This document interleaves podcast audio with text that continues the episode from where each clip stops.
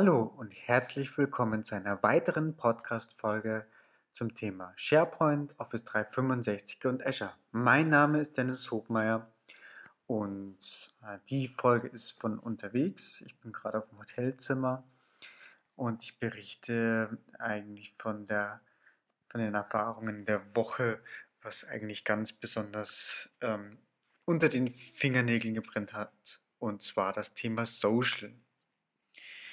So, und zwar, es gibt wie so oft bei Microsoft viele Technologien und viele Produkte, die alle ähnlich sind und doch anders sind. Und in Bezug auf Social fallen mir jetzt eigentlich 3 Punkte ein. Wir haben einmal den klassischen SharePoint Newsfeed, dann haben wir in der Cloud Yammer, und wir haben Teams, also gerade eben für Office 365.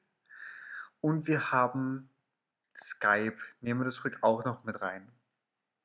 So, das heißt, wir haben 4 Werkzeuge, die alle irgendwo ähnlich sind. Doch wo unterscheiden sie sich?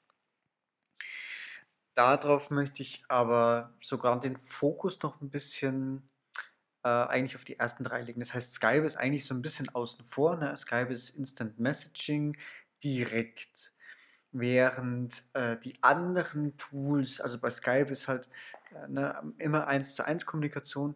Newsfeed, Yammer, Teams habe ich eigentlich im Vordergrund immer eine Gruppe, weniger 1:1. Geht zwar eigentlich auch überall, aber der Fokus ist das Team. SharePoint Newsfeed. Fangen wir mal damit an und werfen da mal einen ersten Blick drauf. Als allererstes muss man wissen, es wurde eingeführt mit SharePoint 2013 für On-Premise und auch für Cloud natürlich. Ne? Also basiert ja auf der gleichen Produktversion. Und etwa zu dem Zeitpunkt, als das Ganze eingebaut wurde, hat Microsoft Yammer akquiriert.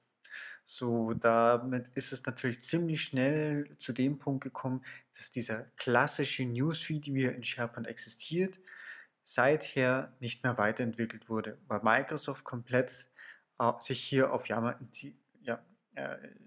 konzentriert hat. Entschuldigung. So, das heißt, auch der Newsfeed in SharePoint 2016 ist absolut unverändert. Das kann okay sein, denn wo es Sinn macht, wenn Ihre IT-Strategie vorsieht, alles on-premise zu machen mit Out-of-the-Box-Mitteln, dann ist das mit Newsfeed der einzige Weg. Wie gesagt, Skype ein bisschen außen vor, Skype geht auch on-premise, aber sehe ich jetzt eigentlich mehr direkt als 1:1 Kommunikation. Außerdem, was man bei Newsfeed wissen sollte, ist, er ist deprecated, das heißt, er ist abgekündigt. Ich gehe mal schwer davon aus, ich weiß jetzt nicht, wie es mit SharePoint 2019 aussieht. Die Version wird ja für Ende des Jahres erwartet als Release. Das heißt, wir dürfen auch recht bald für ein öffentliches Beta-Programm mal ausgehen, typischerweise, also genaue Daten liegen mir nicht vor. Im Tab-Programm kann man, soweit ich weiß, da schon irgendwie zugreifen. Ob da also der Newsfeed noch dabei ist oder nicht, sei jetzt mal in den Sternen dahingestellt, aber es ist jetzt kein Pferd, auf das ich mich hier verlassen würde, auf das ich setzen würde. So, damit werden wir also dann, wenn es on-premise bleibt dann wirklich tatsächlich nur noch Skype als Instant-Messaging-Kommunikation. Hier habe ich jetzt aber wiederum das Problem,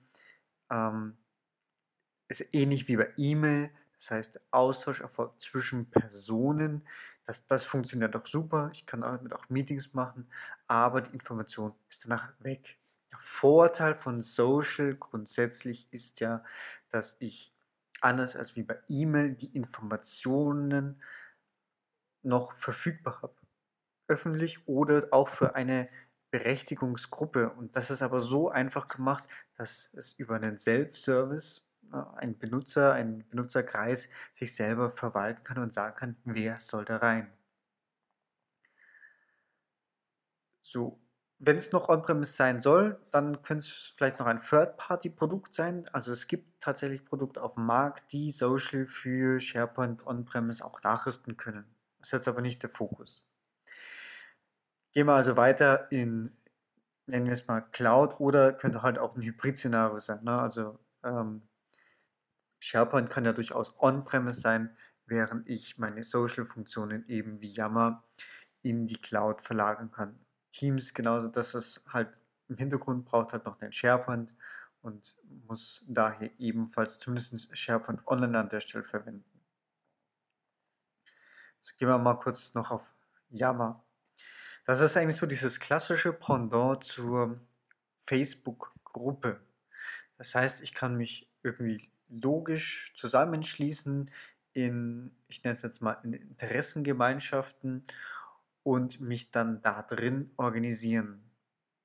Das kann eine private Gruppe sein, das heißt, die kann ich über Berechtigungen steuern, abteilungsintern. Das kann eine Interessengemeinschaft sein, das kann ein Projekt sein, vielleicht auch ein vertrauliches Projekt, also wo wirklich nur Projektmitglieder darauf zugreifen können sollen. Und dann kann ich mich da drin austauschen. Dann gibt es natürlich noch die öffentlichen, auf die kann jeder und die soll auch jeder sehen, die soll auch jeder entdecken können. Jetzt ist es, um da jetzt vielleicht den Einstieg so ein bisschen zu erleichtern, wenn man bei Yammer das erste Mal einsteigt, empfehle ich jedem erstmal Personen zu folgen. Dann gibt es vielleicht schon ein paar ausgewählte Gruppen, sprechende Gruppe aus dem Team, Interessentengemeinschaften. Das kommt natürlich jetzt sehr auf die Firmenstruktur und auf die Firmenphilosophie darauf an, wie das gehandhabt wird, wie auch der Onboarding-Prozess aussieht und last but not least vielleicht auch eigene Gruppen erstellen. Da kommen wir aber dann auch relativ schnell, gerade bei größeren Unternehmen, zum Thema Namenskonvention. Denn bei vielen Mitarbeitern muss das irgendwie strukturiert sein, sei es, ich habe da mal vielleicht 2, 3 Beispiele. Ein Beispiel könnte sein, was eigentlich immer der Fall ist, das war bis dato immer ein Treffer-Beispiel-Szenario. Ich suche jemanden, der sich zu XY auskennt, also keine Ahnung. Wie läuft das klassisch? Ich gehe zum Kollegen, frage, hey, wer kennt sich mit SharePoint aus? Der sagt, ja, der Dennis, der kennt sich da ganz gut aus. Oder frag doch ansonsten den Christian oder den Jan, die kennen sich da auch ganz gut aus. So, wenn ich jetzt aber gerade noch hier geografisch verteilt bin oder einer nicht greifbar ist, so wen kann ich fragen? Na, kennt sich vielleicht trotzdem noch jemand anders aus, der vielleicht schon 5 oder 10 Jahre in der Firma ist. Ich weiß das aber nicht. So, und das ist jetzt ein ideales Mittel. Bevor ich anfange, E-Mails zu schreiben, kann ich in die Yammer-Gruppe, dann nennen wir eine öffentliche Yammer-Gruppe und die nennen wir zum Beispiel Find the Expert. So, und dann gehe ich da rein und frage öffentlich, wer kennt sich mit SharePoint aus? Am besten ist es jetzt noch, wenn ich einen Hashtag verwende, also Hashtag SharePoint oder Raute. Und da ist es jetzt wichtig, dass zumindest ein paar Key-User am Anfang, ich sage jetzt mal, so eine Moderatorrolle einnehmen, damit, wenn sich da jemand traut und dann wirklich eine Frage stellt, die auch beantwortet wird. Nichts schlimmer als das, als wenn es dann diese Hürde gibt und die dann ins Leere läuft. Na, dann würde ich wahrscheinlich mich hüten, da irgendwann nochmal was zu stellen. Ein anderes Beispiel ist zum Beispiel die Office- oder Bürogruppe. Das heißt, wenn man mehrere Standorte hat, dass man einfach eine Gruppe hat, Office AT Wien, Office AT Klagenfurt, Office.de München. Und so kann ich natürlich vielleicht ganz gezielt in diese Gruppen posten, wenn ich dort etwas mache oder wenn ich dort bin, und je nach Bürogröße können dann auch darüber vielleicht das ein oder andere Feierabend- oder Nachmittagsgeschäft koordiniert werden. Gut. Wie unterscheidet sich jetzt das Ganze zu Teams? Denn auch hier sind die Funktionen sehr nah. Wie ist also die Abgrenzung? Teams würde ich eher wie WhatsApp vergleichen. Also es ist mehr Chat-basiert und eigentlich auch von der Chronologie. Also wenn ich jetzt Yammer öffne, dann ist das Neueste oben. Bei Facebook ist das auch. Wenn ich reingehe, dann ist es oben. Gibt es ja dann noch mit Relevanz gefiltert. Also übrigens auch bei Yammer.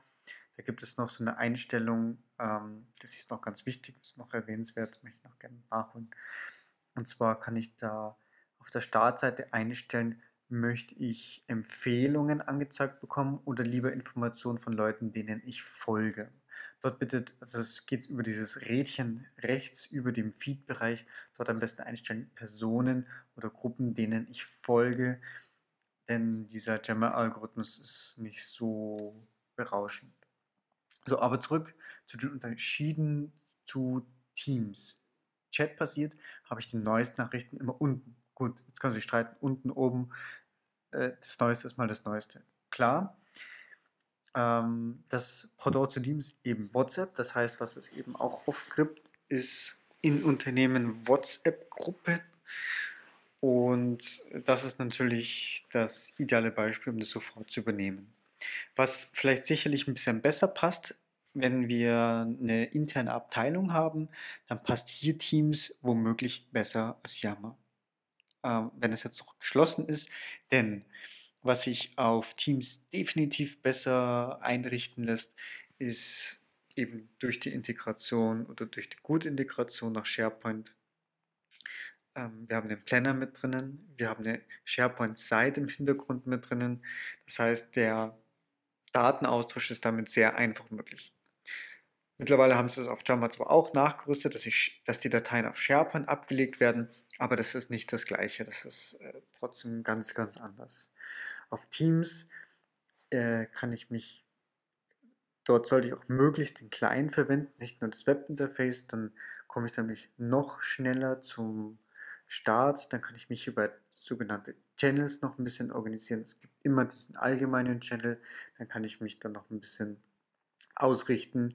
Also wenn wir jetzt nehmen wir mal an, wir hätten einfach so eine thematische SharePoint-Interessenten-Teams-Gruppe und da könnten diese Channel aussehen, Architektur, ein anderer Channel könnte sein, Patch-Management, andere Channel könnte es sein, Search, also wirkliche Blöcke, die man trennen kann.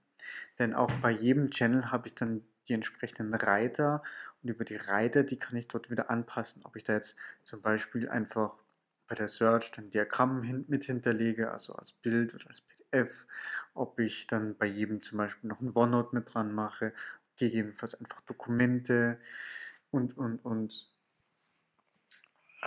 Grundsätzlich kann man auch sagen, dass sich Teams sehr, sehr gut so fürs Projektgeschäft eignet. Das heißt ein kurzfristiges Projekt bis hin zu langläufigen Projekten, die ich darüber abbilden kann, über die ich verschiedenste Personen mit einbinden kann. Das ist ja gerade die Stärke über das Self-Service, denn jeder kann das machen. Ich kann die Personen mit reinnehmen, die kriegen Berechtigungen. Wir können ganz einfach Dokumente austauschen und dann ist es jetzt wichtig, dass eben die Kommunikation auch über diese Teams-Channels läuft. Das heißt, wenn ich jetzt eben, nehmen wir an, SharePoint Search und ich habe jetzt mehrere Leute, die mit der Search damit zu tun haben und es soll daran gearbeitet werden, wie man das zum Beispiel noch besser skalieren kann, wie man am besten einen File-Share einbindet und. So, und da ist es jetzt halt wichtig, dass die einzelnen Teammitglieder auch sich über Teams austauschen und somit letztendlich auch diese ganze Kommunikation, was vorher entweder über Skype oder was vorrangig vielleicht sogar noch über ihm läuft, dort hineinzubekommen. Damit wird es zum einen viel, viel transparenter, wenn jemand später einsteigt. Das kann ja durchaus sein, einfach das Projekt ist schon groß geworden und ich habe jetzt einfach nachträglich noch jemanden, der mitstartet. Und dann kann der ganz leicht nachvollziehen, was da bereits gelaufen ist, ohne dass er jetzt auf diese Person angewiesen ist, die jetzt da schon im Team dabei waren und dann ein Austausch erfolgen muss. Ob er sich das dann anschaut oder nicht, das steht jetzt mal auf einem ganz anderen Blatt, aber die Informationen sind da und sie sind nicht in irgendeinem persönlichen Postfach oder quasi verpufft. Und das ist, glaube ich, ein ganz, ganz wichtiger Punkt und hebt sich damit auch sehr gegenüber den klassischen Varianten ab. Ja, was vielleicht last but not least dann noch erwähnenswert ist, dass ja auch viele der Skype for Business Funktionen mittlerweile ja nach Teams reinkommen. Das ist zwar vielleicht sicherlich noch nicht komplett, aber auch so die Strategie von Microsoft ist ja, Skype nach Teams zu integrieren und damit wird es eigentlich bestärkt, dass das die zukünftige Anlaufstelle ist, was die Kommunikation betrifft. Und dann habe ich nämlich sowohl noch den 1:1 Chat, also das kann ich ja nach wie vor wie in Skype, ne? Also wenn ich jemanden frage, hey, bist du gerade am Platz, kann ich vorbeikommen? Oder wann passt dir denn der Termin am besten? So solche typischen Koordinationssachen, wo es aber im Prinzip auch keine Rolle spielt, ob diese Information dauerhaft noch verfügbar ist oder nicht. Gut, dann würde ich sagen, ich komme sicherlich nochmal mit den ein oder anderen Beispielen, aber wir haben uns heute angeschaut den Newsfeed, wie gesagt, auf den würde ich nicht unbedingt setzen, außer es ist wirklich on-premise, das ist abgekündigt, ob es in SharePoint 2019 überhaupt noch drin ist, sei mal dahingestellt. Yammer und Teams ist in der Kombination sehr, sehr stark. Yammer sehe ich etwas mehr in dem öffentlichen Charakter, also in öffentlichen Gruppen, Sachen, die für jedermann zugänglich sein sollen, die jeder finden können, über die sich jeder austauschen können soll, auch für eine Kommunikation, die vielleicht vom Management nach unten kommt und über diesen Kanal rausgestreut werden soll, während Teams wirklich mehr privat ist, also also viel targetierter, mit einem dedizierten Personenkreis. Ich meine, da gibt es auch die Unterscheidung, ob intern oder extern, aber trotzdem würde ich da diese Unterscheidung viel, viel granularer sehen. Gut, und Skype, die Strategie integriert sich mehr nach Teams, aber dennoch Skype als 1:1 Kommunikation würde ich jetzt hier nicht unbedingt sehen. Ich hoffe, diese Eindrücke und die Ideen haben euch was weitergebracht und unterstützen euch bei dem tagtäglichen Doing mit SharePoint und Office 365. Ich danke fürs Zuhören und bis zum nächsten Mal. Tschüss! Wenn euch dieser Podcast gefallen hat oder ihr Anregungen dazu habt, Themenwünsche, dann könnt ihr gerne Feedback hinterlassen. Entweder per E-Mail podcast@hochmeier.net oder über die Kommentarfunktion. Hinterlasst natürlich gerne auch eine 5-Sterne-Bewertung.